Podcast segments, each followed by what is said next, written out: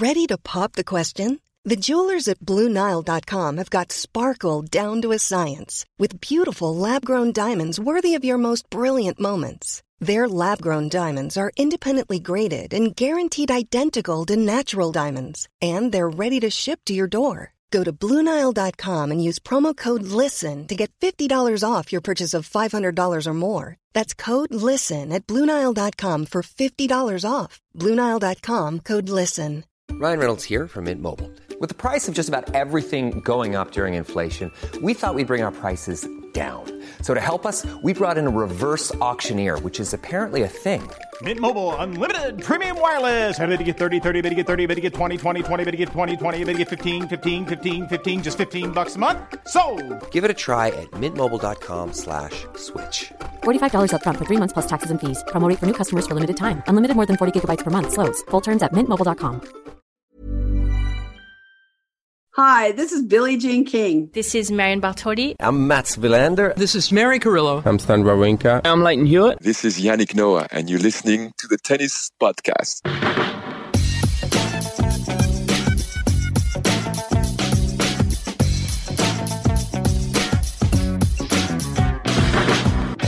Well, hello, lovely listeners, and welcome to another daily Billie Jean King Cup Finals podcast. We'll mostly be covering the Billie Jean King Cup Finals today, but we'll also be giving you a little bit of a bonus preview of the ATP finals, which are due to start here in Turin in a couple of days' time. And I say here because I am in Turin.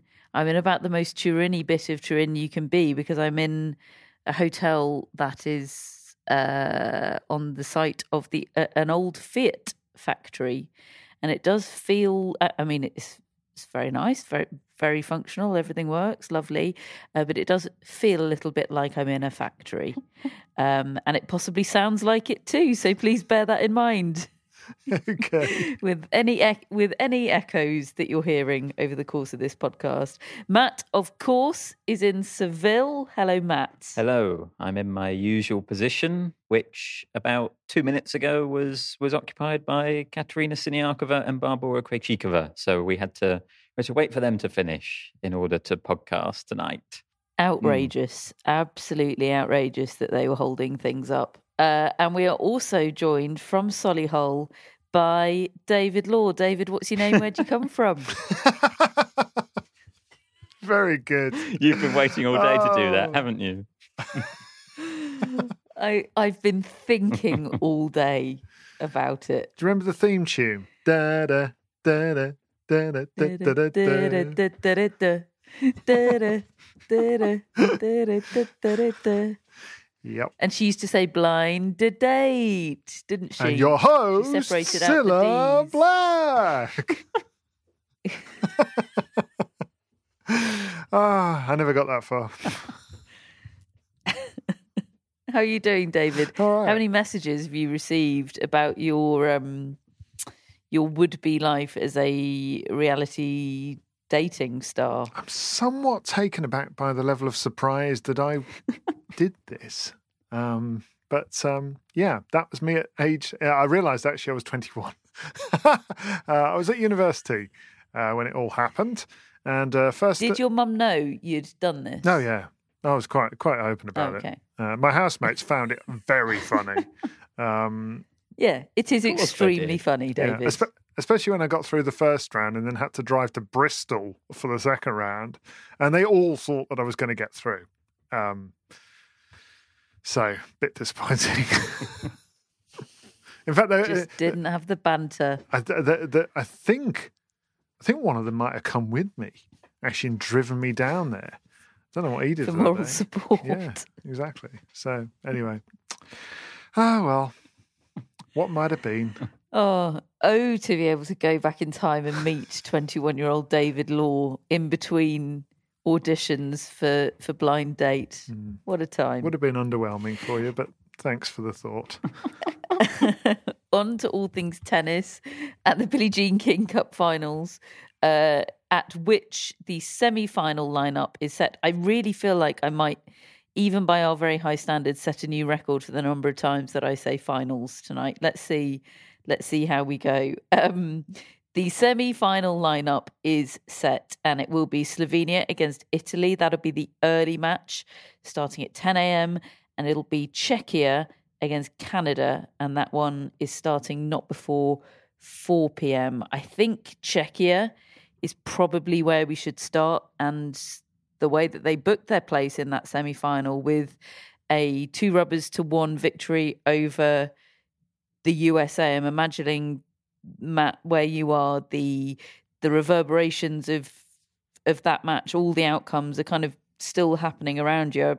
I'm guessing Kathy Rinaldi, through no fault of yours on this occasion, Matt, is somewhere in your midst, sobbing and delivering very emotional speeches right now. Yes, tonight we can we can blame Molly McElwee. She was the one who asked the question that set Kathy Rinaldi off in the press conference. That was that was after I'd asked two questions and Taylor Townsend had had called me out and as as soon as I started speaking she went, "Oh no, I recognize your face." Which, Oh, um. Not what you want to be told, really, but it was all in it was all in good spirits, and I I, I didn't set uh, Kathy Rinaldi off today, even though I was quizzing her on her team selection. Maybe we will get to that uh, because I think there was a lot to get into there, uh, particularly with the doubles. But yeah, very emotional scenes for Kathy Rinaldi, obviously sort of bowing out as as US captain and and sort of losing to the other real sort of super weights in this tournament. I mean, I know we were talking the other day about, you know, we sort of thought maybe the US could win this playing for Kathy Rinaldi, playing for something more than themselves. But when you see that Czech team line up, you know, and realize the actual strength that they have, it was it was always going to be a tough task to try and you know take out the Wimbledon champion in, in Vondrousova and one of the best doubles teams of the last few years in Krejcikova and Siniakova, and it was just a, just a step too far, even for a very good US team. Well, I think we kind of need to talk about the doubles and the singles with this one together because the doubles ended up being critical. It came down to the decisive doubles tie. And I know you've got the scoop on the ground, Matt, from the, the US press conference that you've just been in. But there was a last minute change to the uh, US doubles lineup we thought at we thought at the time, or you thought at the time, because of how emphatic a performance Danielle Collins had put in in her singles match earlier on in the day to beat Katerina Siniakova.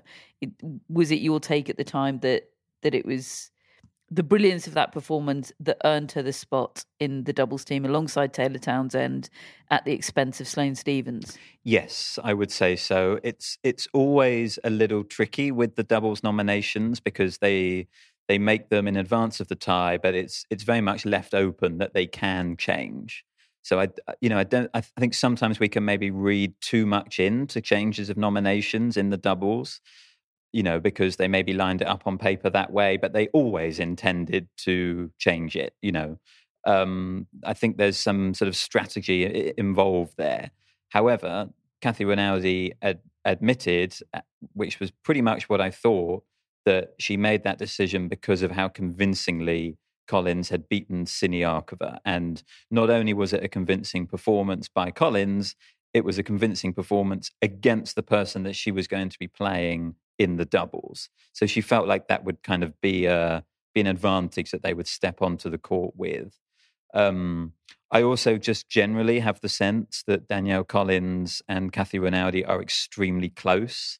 And that is that is not taken a lot of detective work by me. You know, Danielle Collins is is extremely open about that. And at both sort of emotional Kathy Rinaldi press conferences that I've attended this week, Danielle Collins has been the one who's sort of gone out of her way to pay tribute to Kathy Rinaldi, even if she's not necessarily asked about her.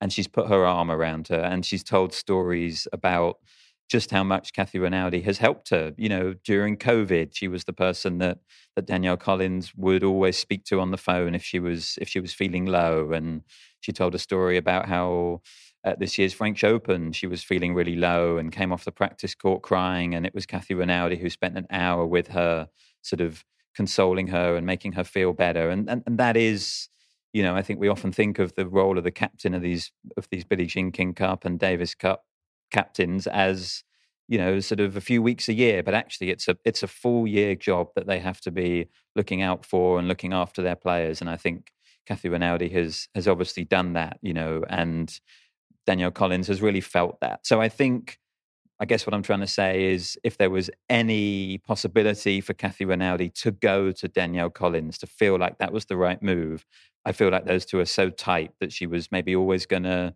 make that decision, even even if Taylor Townsend and Danielle Collins hadn't played together for for many many years. David David dug out that it had been it had been six years since they had played doubles together. I think I think an ITF event in uh, in Naples, you know, six years ago. So they didn't necessarily have the experience of a team together, but Kathy Rinaldi felt that Danielle Collins is a good doubles player in her own right, has had plenty of success on the tour in doubles with with other partners.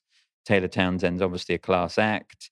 She felt that that was her best team, and you know maybe maybe they didn't have a doubles team that could beat Krejcikova and Siniakova. I think it, it might well be as simple as that. And, you know, the captain has to make a call and she went with what she thought, but it, it, it didn't quite work out. But, you know, it was a it was a really close match that kind of could have gone either way, even if it did always feel like Krejcikova and Siniakova were the better team. It was, you know, it was fascinating to watch the match uh, unfold that doubles because I actually think that selection is fair enough from Kathy Rinaldi. When when I heard about it, I think that logic of putting up a player who has just blasted the opponent in singles and really just taken her apart, and the aggression that that Collins brings to the table, the intensity, allied to that of Townsend, I can see why she went with that. And and I probably would have done the same. And and as well as digging out that stat, I, I had a look at Sloane Stevens' doubles record, it's not much to write home about, to be honest. Mm. I know she's a you know world class player who's won the U.S. Open and in singles, but you know there isn't great pedigree there. There isn't a doubles team really in that team. Uh, nothing like could the the what that what you've got there with Czechia and and and it's it, and yet they did push them. You know, there, there were four breaks to serve right at the start of the second set, two each, and they had they had the break advantage. You know, you just wondered whether they were going to start imposing that singles prowess, really. But then, of course, you know, Krejcikova and Siniaka are good singles players, so it kind of cancels that out anyway. But it was just this sort of sixth sense of knowing what each other was going to do without even. And Siniakova, that little flicker of doubt that I had in my mind as to whether she might be bothered by the fact that there's Collins who's just thrashed me. She was a different player in the doubles. You know, there were there were shots that Collins was hitting that you're thinking, oh, here we go. You know, she stepped on that. Siniakova would get herself back in the rally, and it's almost like she's more comfortable just with the court dynamic, the the the logistics of it. When it's doubles, she she is she is just a more proficient tennis player. Hence why our ranking is what it is. It's not just that there aren't as many good opponents in doubles. I just genuinely think she's a way better doubles player than she is a singles player. She's a good singles player. She's a brilliant doubles player, and as a pair, they're they're awesome. Um, and I and I found myself thinking, you know, when I when I threw out, oh, I think I'll I'll go for the US to win this thing. It's like when I pick somebody other than Novak Djokovic, or I pick somebody other than Iga Swiatek in the final of a tournament, you know, you, you find yourself thinking, why have I done that? You know, all the evidence is that the the Czech team wins the Billie Jean King Cup, Petr Pála or whatever his whatever his record is. I think he's won it six times. You know, since he's been captain. Of course they won. because they always win. Yeah, and the, the the one person we haven't really mentioned is Marketa Vondrousova, who not only contributed massively with her emphatic victory in the singles, but also I, I, get the feeling is just a really popular member of that team. Just fits in really well. Like she's, I feel like she's good for that team. It's it's not you know, here I am the Wimbledon champion now. It's not I'm the star here. She's just she's just a worker bee, but a worker bee that can put in the kind of performance that she did against Sophia Kenin. She's she's a fantastic part of that team. I feel. Yeah, and her record in this competition speaks for itself. She's now won 26 sets in a row in this tournament. You know, she has. Whoa. And, and, and that's across singles and doubles, mostly That's singles. incredible. Uh, but yeah, 13 matches won in a row, all of them in straight sets. And I think exactly as you said, she's she's a Wimbledon champion, but she's a Wimbledon champion with no real ego. And she didn't want her life, I think, to change massively after winning Wimbledon. You know, I, I I remember we we spoke about this immediately after she won. You know, how was her profile in the sport going to change? And and obviously a bit, you know, but it, it doesn't really feel like it's changed enormously. And I think I think she's quite comfortable with that. And I actually asked uh, Kathy Rinaldi about that selection choice as well to to stick with Kenin, given that she had played three hours yesterday. And that was probably the one area where I slightly felt like she was giving a slight mixed message there, Kathy Rinaldi, in that she said, you know, I spoke to Kenin this morning and she told me that she was feeling good. So I put her out on the court. But then she said, but I'm sure she was tired. And I and I, and I kind of thought like, well, which is it? Are you are you trusting your own instincts on that, or are you believing a player? And I'm sure that's a very difficult balance for a captain to strike.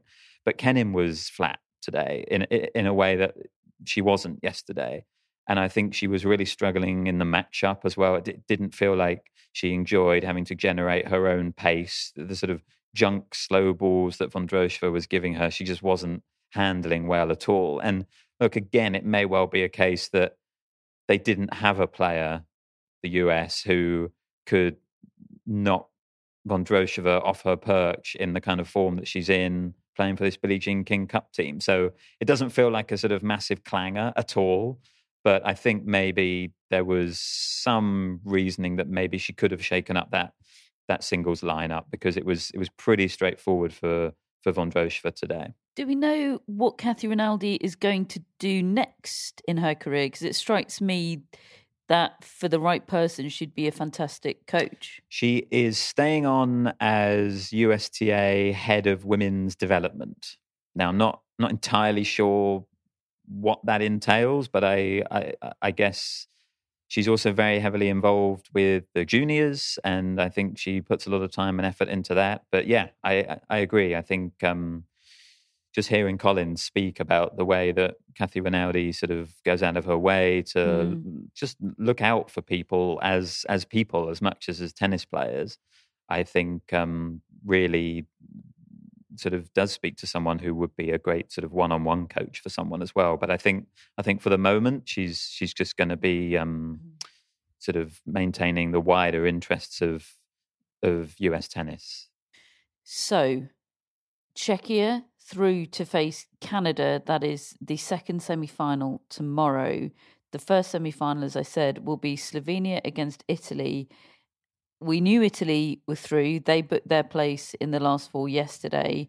It was a shootout between Kazakhstan and Slovenia for the uh, other semi final spot.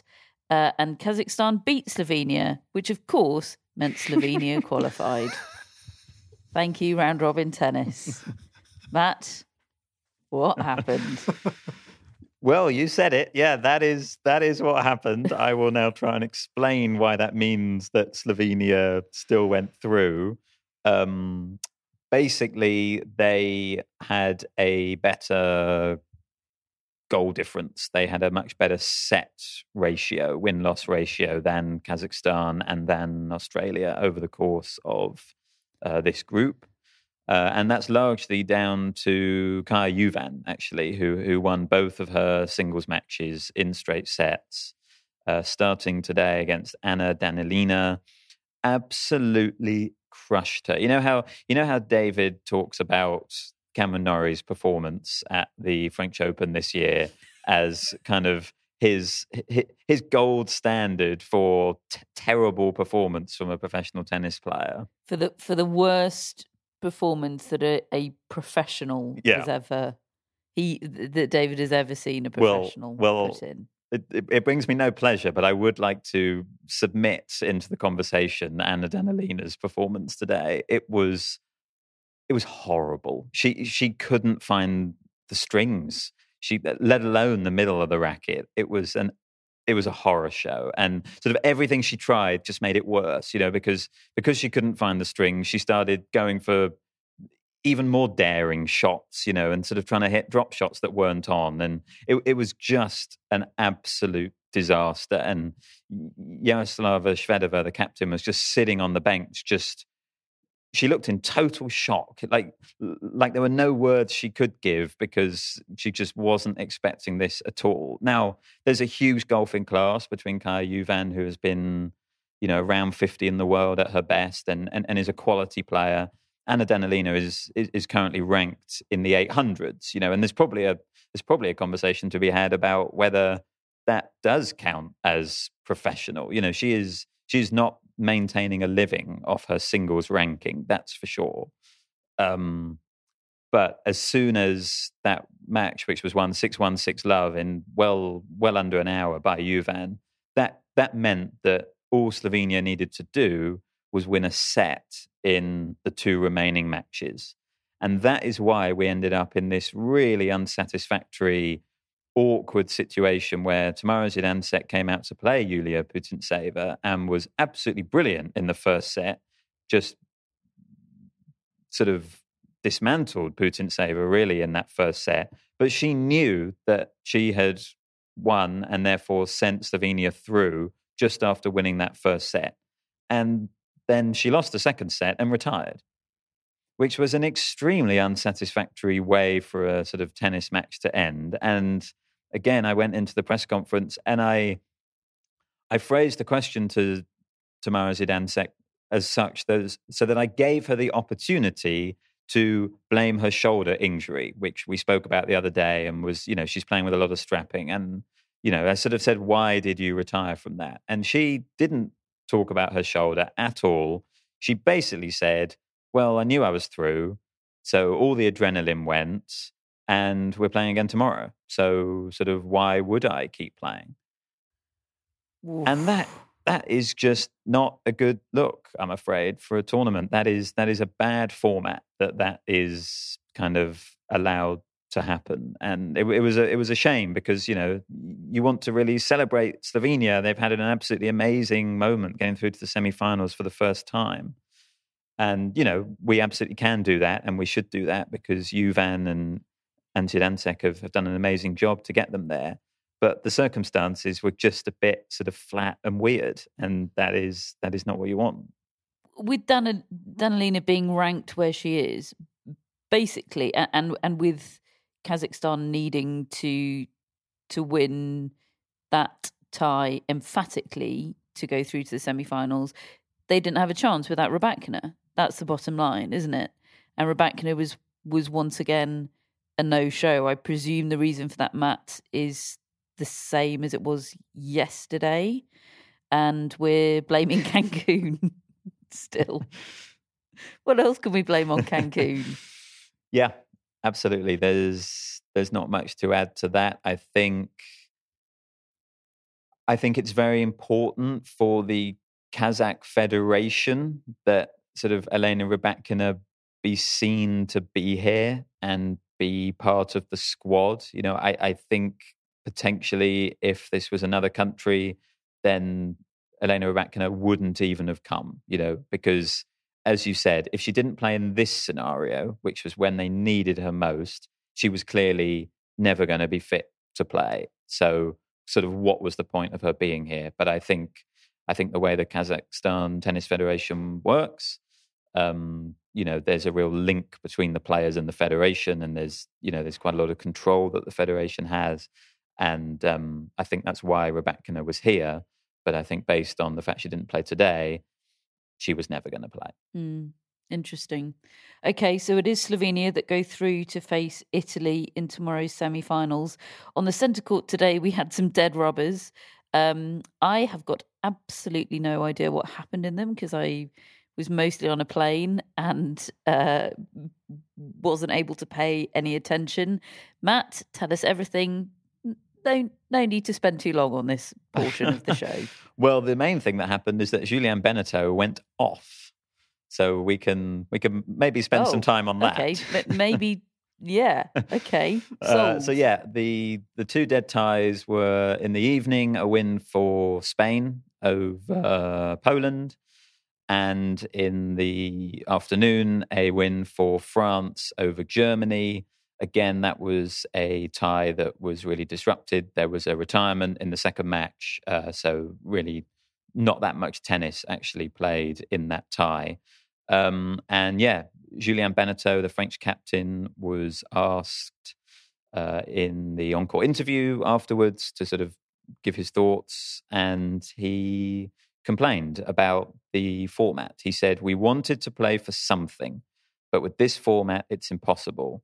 The ITF cannot let this happen. They have two matches today on centre court, two dead matches. It's impossible. If you want to promote the tennis, you can see very well all around it says the World Cup of Tennis. Well, you cannot have two ties in a row on the same day on centre court. It's complete nonsense.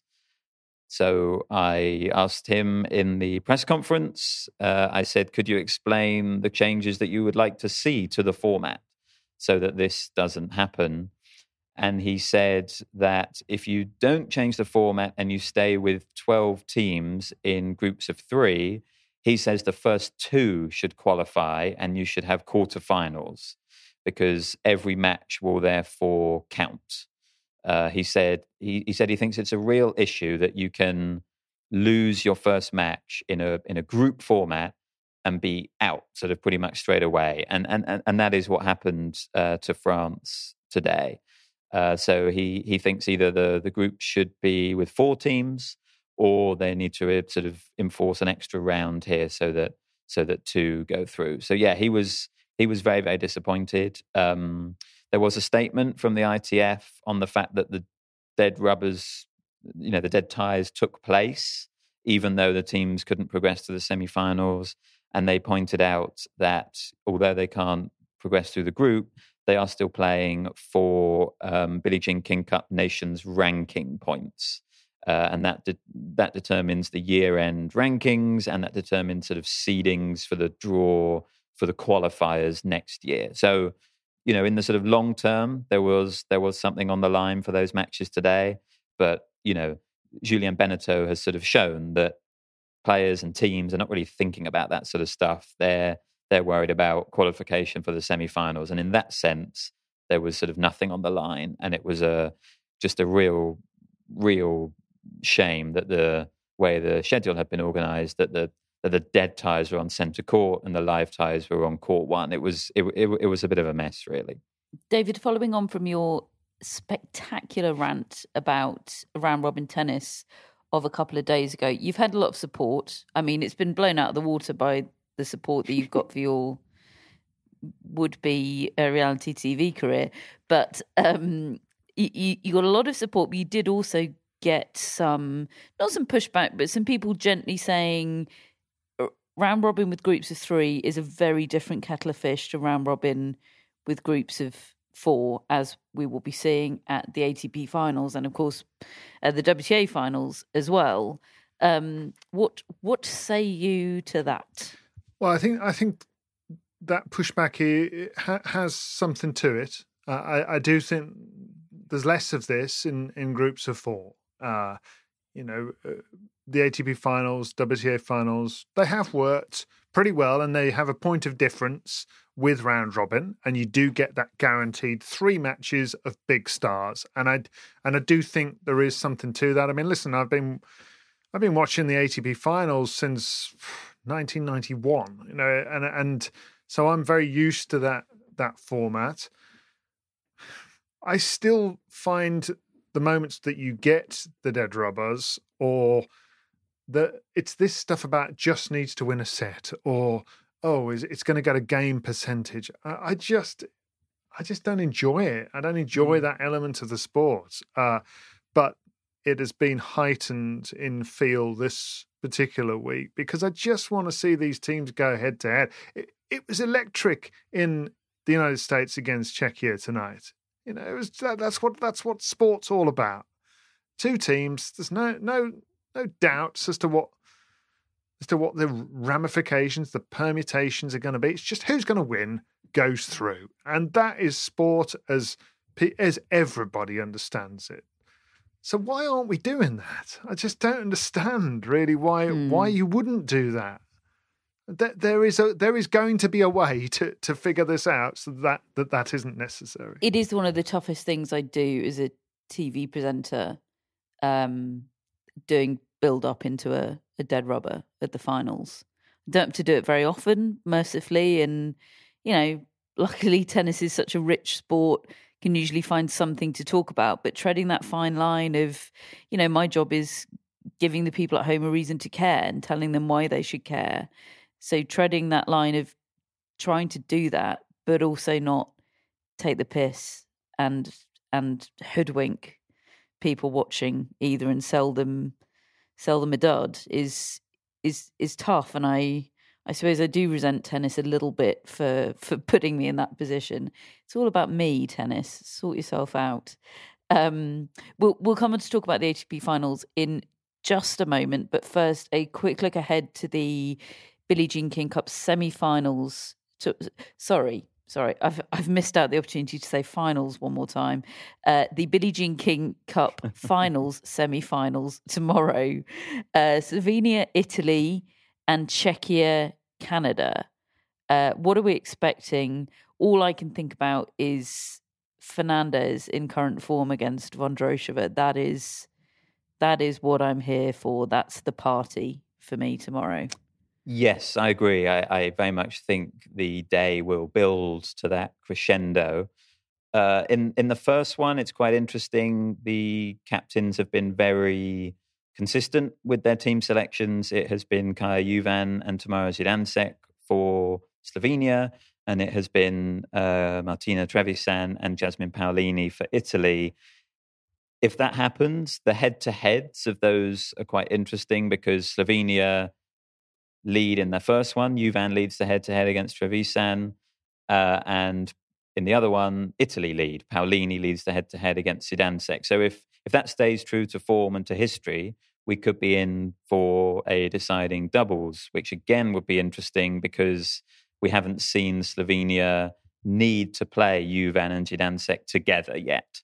But that is their strongest doubles. So, you know, you would presume they would do that even even with the shoulder injury that Zidansek is sort of nursing and, and, mentioned. So I'm excited for that tie. I, I, think there could be some close matches and, it, you know, it, it may well go down to the wire.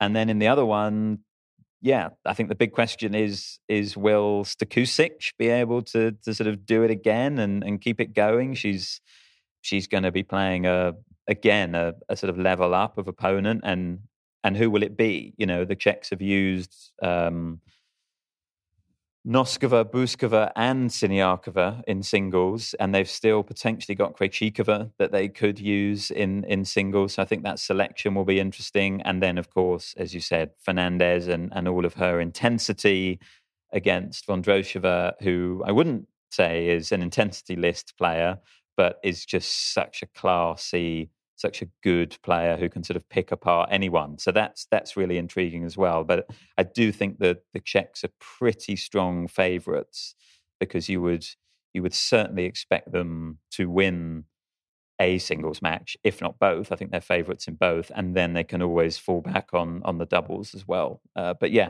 I, I, uh, I'm excited for both ties. Great, all of that to come tomorrow, starting on Sunday is the Nitto, ATP finals here in Turin. Jewelry isn't a gift you give just once, it's a way to remind your loved one of a beautiful moment every time they see it. Blue Nile can help you find the gift that says how you feel and says it beautifully with expert guidance and a wide assortment of jewelry of the highest quality at the best price. Go to BlueNile.com and experience the convenience of shopping Blue Nile, the original online jeweler since 1999. That's BlueNile.com to find the perfect jewelry gift for any occasion. BlueNile.com. Hey, I'm Ryan Reynolds. Recently, I asked Mint Mobile's legal team if big wireless companies are allowed to raise prices due to inflation. They said yes. And then when I asked if raising prices technically violates those onerous two year contracts, they said, What the f are you talking about, you insane Hollywood ass? F- So to recap, we're cutting the price of Mint Unlimited from $30 a month to just $15 a month. Give it a try at mintmobile.com slash switch. $45 upfront for three months plus taxes and fees. Promo rate for new customers for limited time. Unlimited more than 40 gigabytes per month. Slows. Full terms at mintmobile.com. This edition of the Tennis Podcast is sponsored by Tennis Channel, and Tennis Channel Plus is the place to watch the French Open. They've got every court live, and you can watch on your phone or on your smart TV in HD. Sounds great. There's genuinely nothing I like more than watching multiple courts with matches everywhere. And can I just sit and watch Court Suzanne Lenglen all day?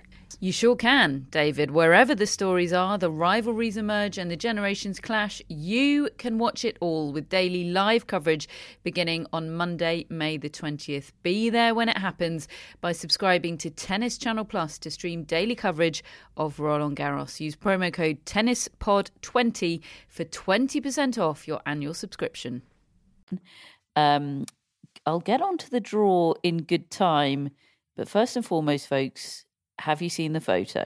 I had a brief The official, the icon, the iconic photo, as they call it. mm, brief glance. Um, C- could everybody just get it up in in front of them? Yes, because I Okay. I haven't. so that we can do a full? oh, I, I'm looking forward to watching your reaction f- in the f- real time. The first thing that occurred to me, well, I suppose there's two things. One is remember when they all used to wear those fancy suits and it was all very choreographed. I and then do. The, the second one was remember the knitwear of Casper Ruud. Hmm. Um, but I don't. Well, I, I, can't. He's remember he's this one- rather been that that knitwear is looking. Is I that mean- a poncho? Some of these some of these chaps could have done with some Casper Ruud knitwear. Yes, it is, Matt. It looks to me like a sort of alpaca poncho. it's it, it it's extraordinary. A lot of jeans. lot of jeans. My question for you is reverse engineering this, looking at that photo, Mm. what do you think the the clothing brief was? Oh, interesting. I thought you were going to say what's the sort of standout outfit that we'll be looking back on in That's my next in a week and saying, "Oh, well, of course they And were going to win." It's definitely not Holger Rune's, is it? No, I mean, it might be Stefanos Tsitsipas's actually. Except that he he wears that stuff Mm, every true. day. True. What was? I'm the still dress trying to find the code? photo. David, do you want me to send you a link? yes, please. I can't find it. Okay, David, it should be with you now. Okay. Say say what you see. oh say, my word! What are they doing? Oh dear. Why, why are they dressed like that? I mean, is Hmm. it? It's just a free for all, isn't it? Have they just said wear what you want? No, I think they've no, no, no. They've been given a brief. There's no. It's not coincidence that two of them are wearing brightly coloured sports jackets, is it? Alcaraz and, And those Djokovic. two happen to be Djokovic and Alcaraz. Yeah. I mean, listen. So have they been given a separate separate brief? I'm- Wear jeans and a brightly coloured sports jacket. Have Rune and Zverev been told to wear black and stand on the Mm. end? and then and then What and then has Tsitsipas Tsitsipas and, and? Rublev are in similar colours, sort of on on top. Anyway, there is a sort of mirror image. There is a sort of slight symmetry to it. Mm. Medvedev looks entirely normal. have they been hand delivered the clothes that they need to wear? Like, I d- is it their own at all? It's yeah. Uh. It, it's a it's a bit weird. I mean, listen, I I'm so unqualified to talk about anybody's fashion that I I find myself sort of doubting whether I would whether I know what I'm talking about. But it it does look a bit strange to me. Shall I get you onto safer ground, David, with the Blind with the date. draw? Okay, okay yep, sure. we have two groups. I don't think they they name the groups anymore, do they? They're the just green and, group, red and green. There Yeah. used to be, you know, the Lleyton Hewitt group and the Jimmy Connors group, but they ran out of players or something. I don't know. Anyway, uh, I don't know which way around they are, but we have one group which features Djokovic, Sinner, Tsitsipas, and Rune. That's the green one. And the other one, is Alcaraz, Medvedev, Rublev, and Zverev. Let's assume that's the red one. It is. Um, and they've announced the order of play for Sunday and Monday. Sunday will start with Sinner against Tsitsipas in the afternoon, with Djokovic Rune in the evening session. And then Monday we'll see Alcaraz against Zverev and Medvedev against Rublev. What do we think, David? The, yeah, on, when you see them written down like that, they're they're they're quite exciting groups. Really, I think I just I think it's actually a, it's a really strong lineup uh, this year. It it feels like yeah, they they all all eight players, and I, I even include Rublev in this, who I who I do sort of down with faint praise a lot of the time as not having much acceleration to his game. You know, he he has his full throttle game, and that's that. And if you're better than that, you win. I feel like he's he's shown a bit more than that in the last six months. Um, so you know, and I actually think, look, he he he beat Zverev the other day, and I think he's I think he's playing pretty well. I mean. I, I'm looking forward to all of Djokovic's matches. Actually, um, Sinner, Sinner because I think he's coming on strong and he's improved, and I want to see. They've, they've, they've never played on a hard court. Those two, right? And I want to see. It's the yardstick, isn't it? I want to see has has Sinner got any closer because he's playing well. Everyone against everyone else. Um, Rune because he's beaten him a couple of times before, and they did have another good match the other day. I suppose. Look, Tsitsipas re- never gets near Djokovic, does he? Really? Um, but he's had a bit of a an improvement of late. I, I don't know. I, I'm I, I'm looking forward to it. I'm. I think in the other group, um, Alcaraz Medvedev is the is the real standout because of the match they played at the U.S. Open, sort of upsetting the the form book really there. So I'm I'm looking forward to seeing that again. Um, yeah, I mean, I think I think there is. Alcaraz, Rublev have never played. Mm, yeah, and I bet those will be spectacular rallies. I think Alcaraz generally is interesting because do you remember when Nadal just never really used to play well at the end of the year uh, and he would struggle Mm. indoors? I think, I mean, I know he, he might not have such an extreme game, Alcaraz, for clay, certainly, as Nadal did, and, and outdoor generally, but he, he has not proved anything really indoors yet, has he? He has not really had many good results indoors at all at the end of the year, and and he looks unconvincing. He looks less special to me indoors, and I, I don't really know why. But he may, maybe he's just not in form, but I don't know why. And it's exactly the same quandary as we always had with Rafael Nadal. And I'm tentatively talking about Nadal in, in the past tense just because I don't want to jinx things or get hopes up. Uh, but just just know that I'm aware that I'm doing that and it makes me sad.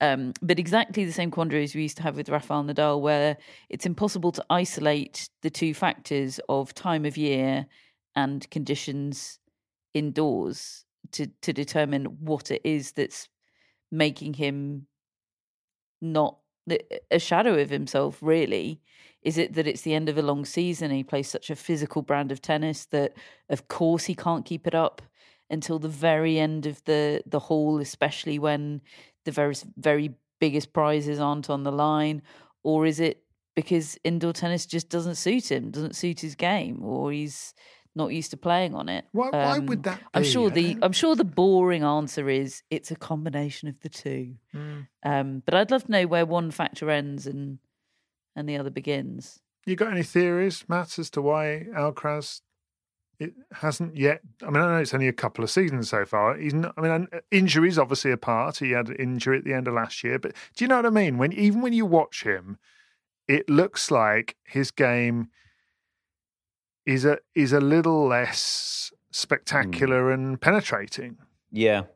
I mean, I did have a conversation with Matt Futterman earlier this year and about indoor sport and indoor tennis generally. And he said something which has, has, has stuck with me ever since, where he said, if, if you take an outdoor sport and put a roof on it, it, it instantly gets a little bit more boring. And I, I do think there's something to that. I'm with him on that. You know, Carlos Alcaraz. I'm absolutely You with know, Carlos. Alcaraz is is all about the vibes and the and the spectacular, as you say. And and I do think that yeah, in, indoor tennis just is a little bit less of that. There's, there's just a little bit less show generally. Uh, but uh, but I think you know there's probably there's probably more more salient points which you've made as well about about the game and the time of year and the and the fact that he's been injured. You know, kind of the last two years this this time of year. I, I don't fully feel like we've we've had a chance to see full throttle Alcaraz yet, and I hope I hope desperately that that's what we get in Turin. I must say these these groups really grew on me because my my first two reactions upon seeing them were, oh no, no Alcaraz Sinner. You know that that has been such a, a highlight whenever they've played. So I was looking forward to seeing that. Of course, they could meet later in in the tournament, but you know, not having that guaranteed, I was I was initially a bit disappointed, and also like I don't need Medvedev Zverev in my life again. Like I've I've seen that match so many times, and it it, it doesn't do a lot for me as a match. Um, it'll probably be the best match of the tournament now I've said that, but just generally, I you know, matchup wise, it, it doesn't do much for me. But as you said, Sinner having to play Djokovic instead is maybe more interesting because we haven't seen it, and Sinner with the Italian crowd behind him. You know how will how will that sort of transform him? Will it transform him like it did a couple of years ago? Rune Djokovic always tends to deliver the goods, and I think it's a really interesting group for Tsitsipas to be in because you know I I think of him as I sort of think of him alongside Zverev, Rublev, and Medvedev in terms of that that wave of players who were challenging the big three. The OG next exactly. gen. And he's now in a group with the younger generation of Sinner and Rune. And there's, you know, he needs to he needs to reassert his position a bit because he's been he's been overtaken, certainly by Sinner. Rune's coming as well. And I, I just feel like that's quite an interesting sort of not I mean they're not totally different generations. There's not a huge huge age gap between them, but in tennis terms they feel like different generations. And I think I'm just interested to see Tsitsipas go up against them rather than see matches that I feel like I've I've seen so so many times before, which is Sinner uh, Tsitsipas against Rublev um, or Zverev. So I think from that Mm. point of view, I think it's quite an interesting group for Tsitsipas to land in.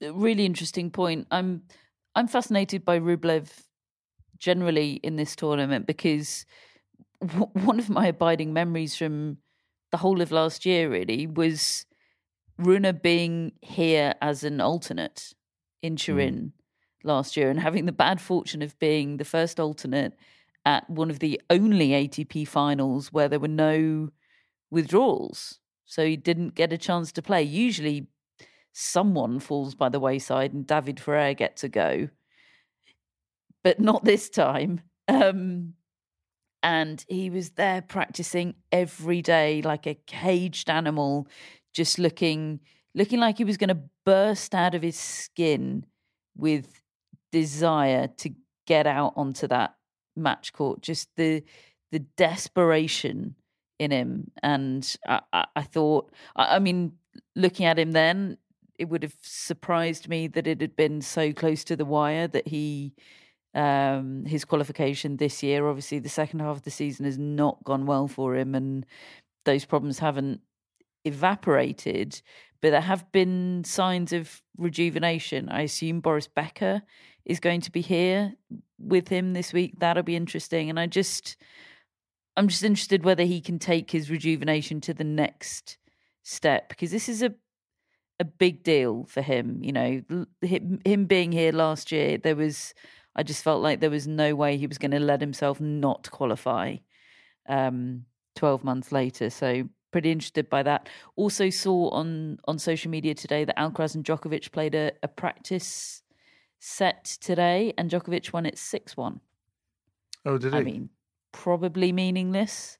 I can, but I'm not There you sure. go. I'm not sure about that. Uh, I I feel like it goes with what I feel a little bit about Alcaraz at the moment. He's just he's not what he was a couple of months ago.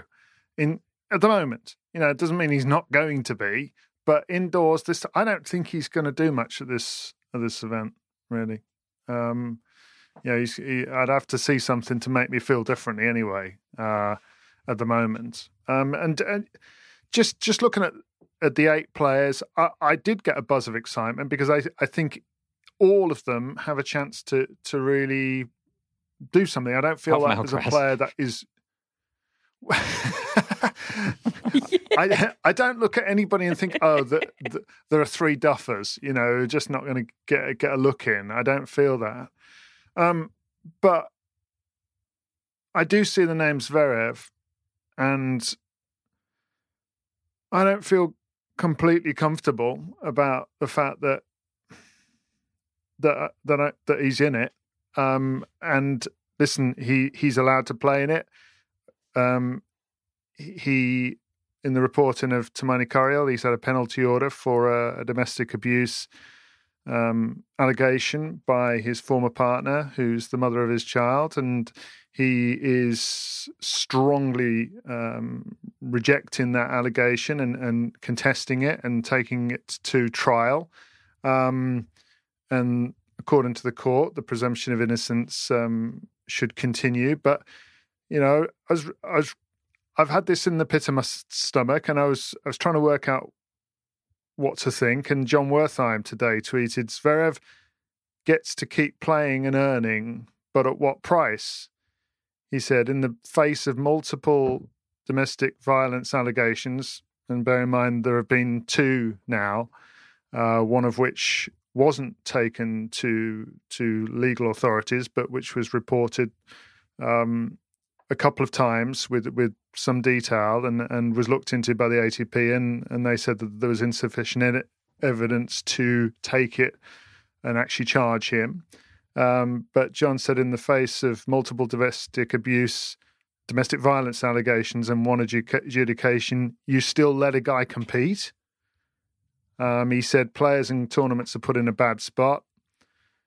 Um, there are close calls. This ain't one, he said. Bad luck all round.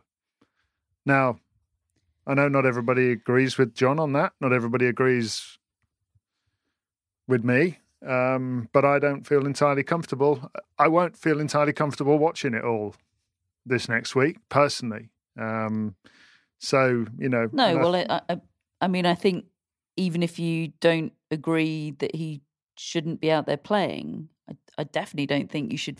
Anybody should be feeling entirely comfortable watching him right now. Um, yeah, it's uncomfortable. It's extremely uncomfortable, and the ATP are, are silent on it. I suppose you know, as you say, David, the presum- the presumption of in- innocence um, legally remains. So the ATP, I guess, would point to the fact that from their point of view, nothing has changed. But people have their views on that for sure. Um, we keep ending on bum notes. Anybody got any blind date anecdotes? oh dear. Ah, I was 21. What can, oh, it's 30 years ago. Goodness me. Was had it floppy hair. in the middle of the Lost Law years? I had floppy Hugh Grant hair. years? And uh, no, it was it was after the Lost Law years. I'd already I'd already um, successfully You were- you made it. found. I'd successfully made it to university, um, and uh, was was tearing it up. Um, apart from you know the uh, the diversion to blind date uh, auditions that didn't go so well. That was a, that was a little regression into the lost law years of failure. Um, but apart from that, I was doing all right. Matt, how was lunch? That's what we can end on. Oh, thank goodness!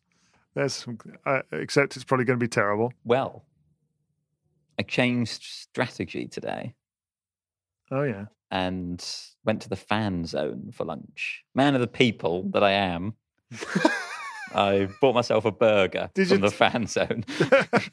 Did you take your chocolate with you from the the Kazakhstan fan? I didn't actually, but that will be enjoyed in a in a quiet moment. How was the burger? Um, Was it a good it was a good decision. It was fine. that it wasn't it wasn't a, it wasn't a world beating burger, but compared to some of the food I have been having, I, I enjoyed it very much. Good what will you do? strategy. To, what will you do? What will you do tomorrow? Well, there are other options in the fan zone, so it may be it may be that I you know try the rest of their menu. Okay.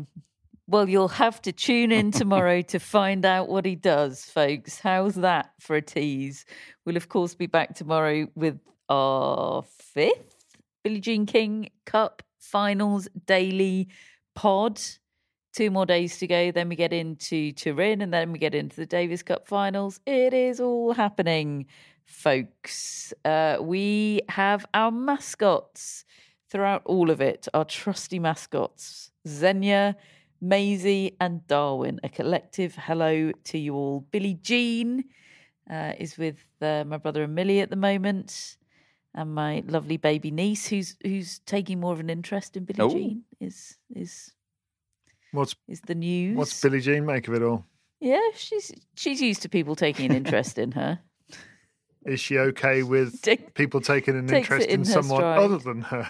We were concerned about jealousy, but it, she's she's been good on that front. Marvelous. remarkably mag- magnanimous. Well done, Billie Jean. Um, she is sponsored by Billie Jean King and Ilana Kloss. Our top folks and executive producers are Jamie, Drew, and Hannah. I don't like it. I don't like it. Jamie, Hannah, and Drew. it works. Yeah, okay. I'm just trying it on for size. Uh, and we have shout outs, Matt. We have Marvin Britman in Austin, Texas. Hello, Marvin. Right, Marvin. I'd love to go to Austin, Hmm. Texas. It's on my to visit list.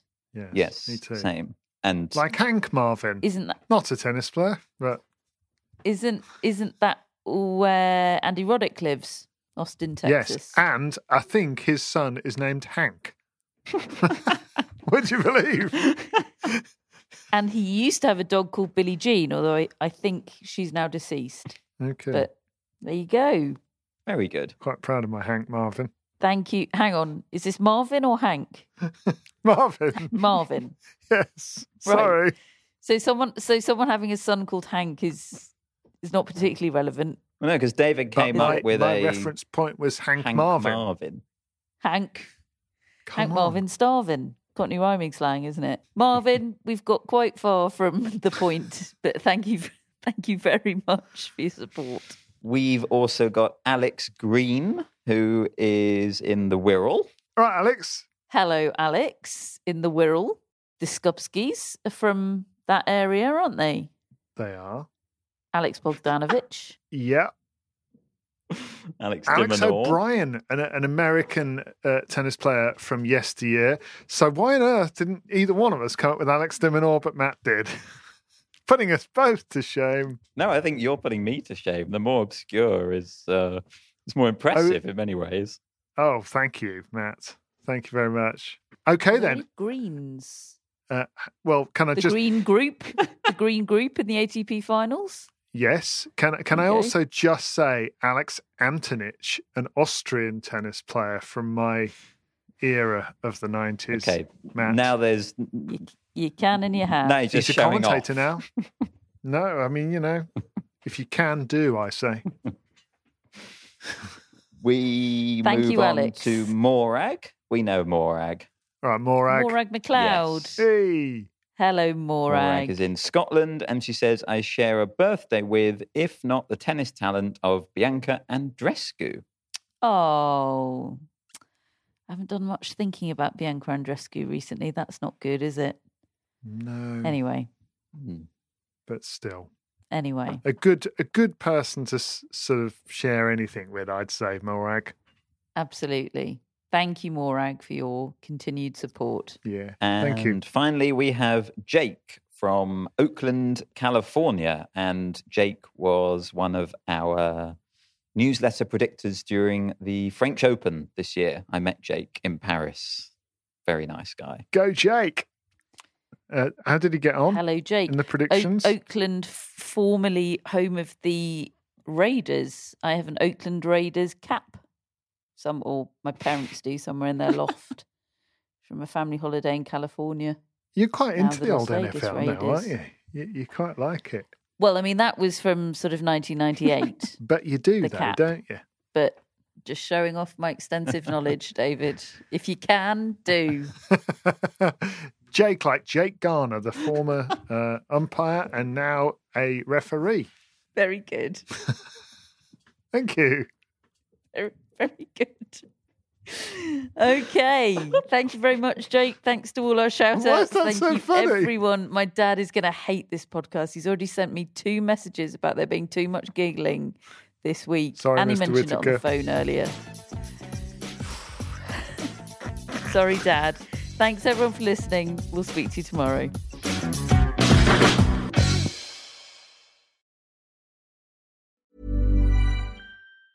Hey, it's Danny Pellegrino from Everything Iconic. Ready to upgrade your style game without blowing your budget? Check out Quince. They've got all the good stuff shirts and polos, activewear, and fine leather goods, all at 50 to 80% less than other high end brands. And the best part? They're all about safe, ethical, and responsible manufacturing. Get that luxury vibe without the luxury price tag. Hit up quince.com slash upgrade for free shipping and 365 day returns on your next order. That's quince.com slash upgrade. Hi, I'm Daniel, founder of Pretty Litter. Cats and cat owners deserve better than any old fashioned litter. That's why I teamed up with scientists and veterinarians to create Pretty Litter. Its innovative crystal formula has superior odor control and weighs up to 80% less than clay litter. Pretty Litter even monitors health by changing colors to help detect early signs of potential illness. It's the world's smartest kitty litter. Go to prettylitter.com and use code ACAST for 20% off your first order and a free cat toy. Terms and conditions apply. See site for details.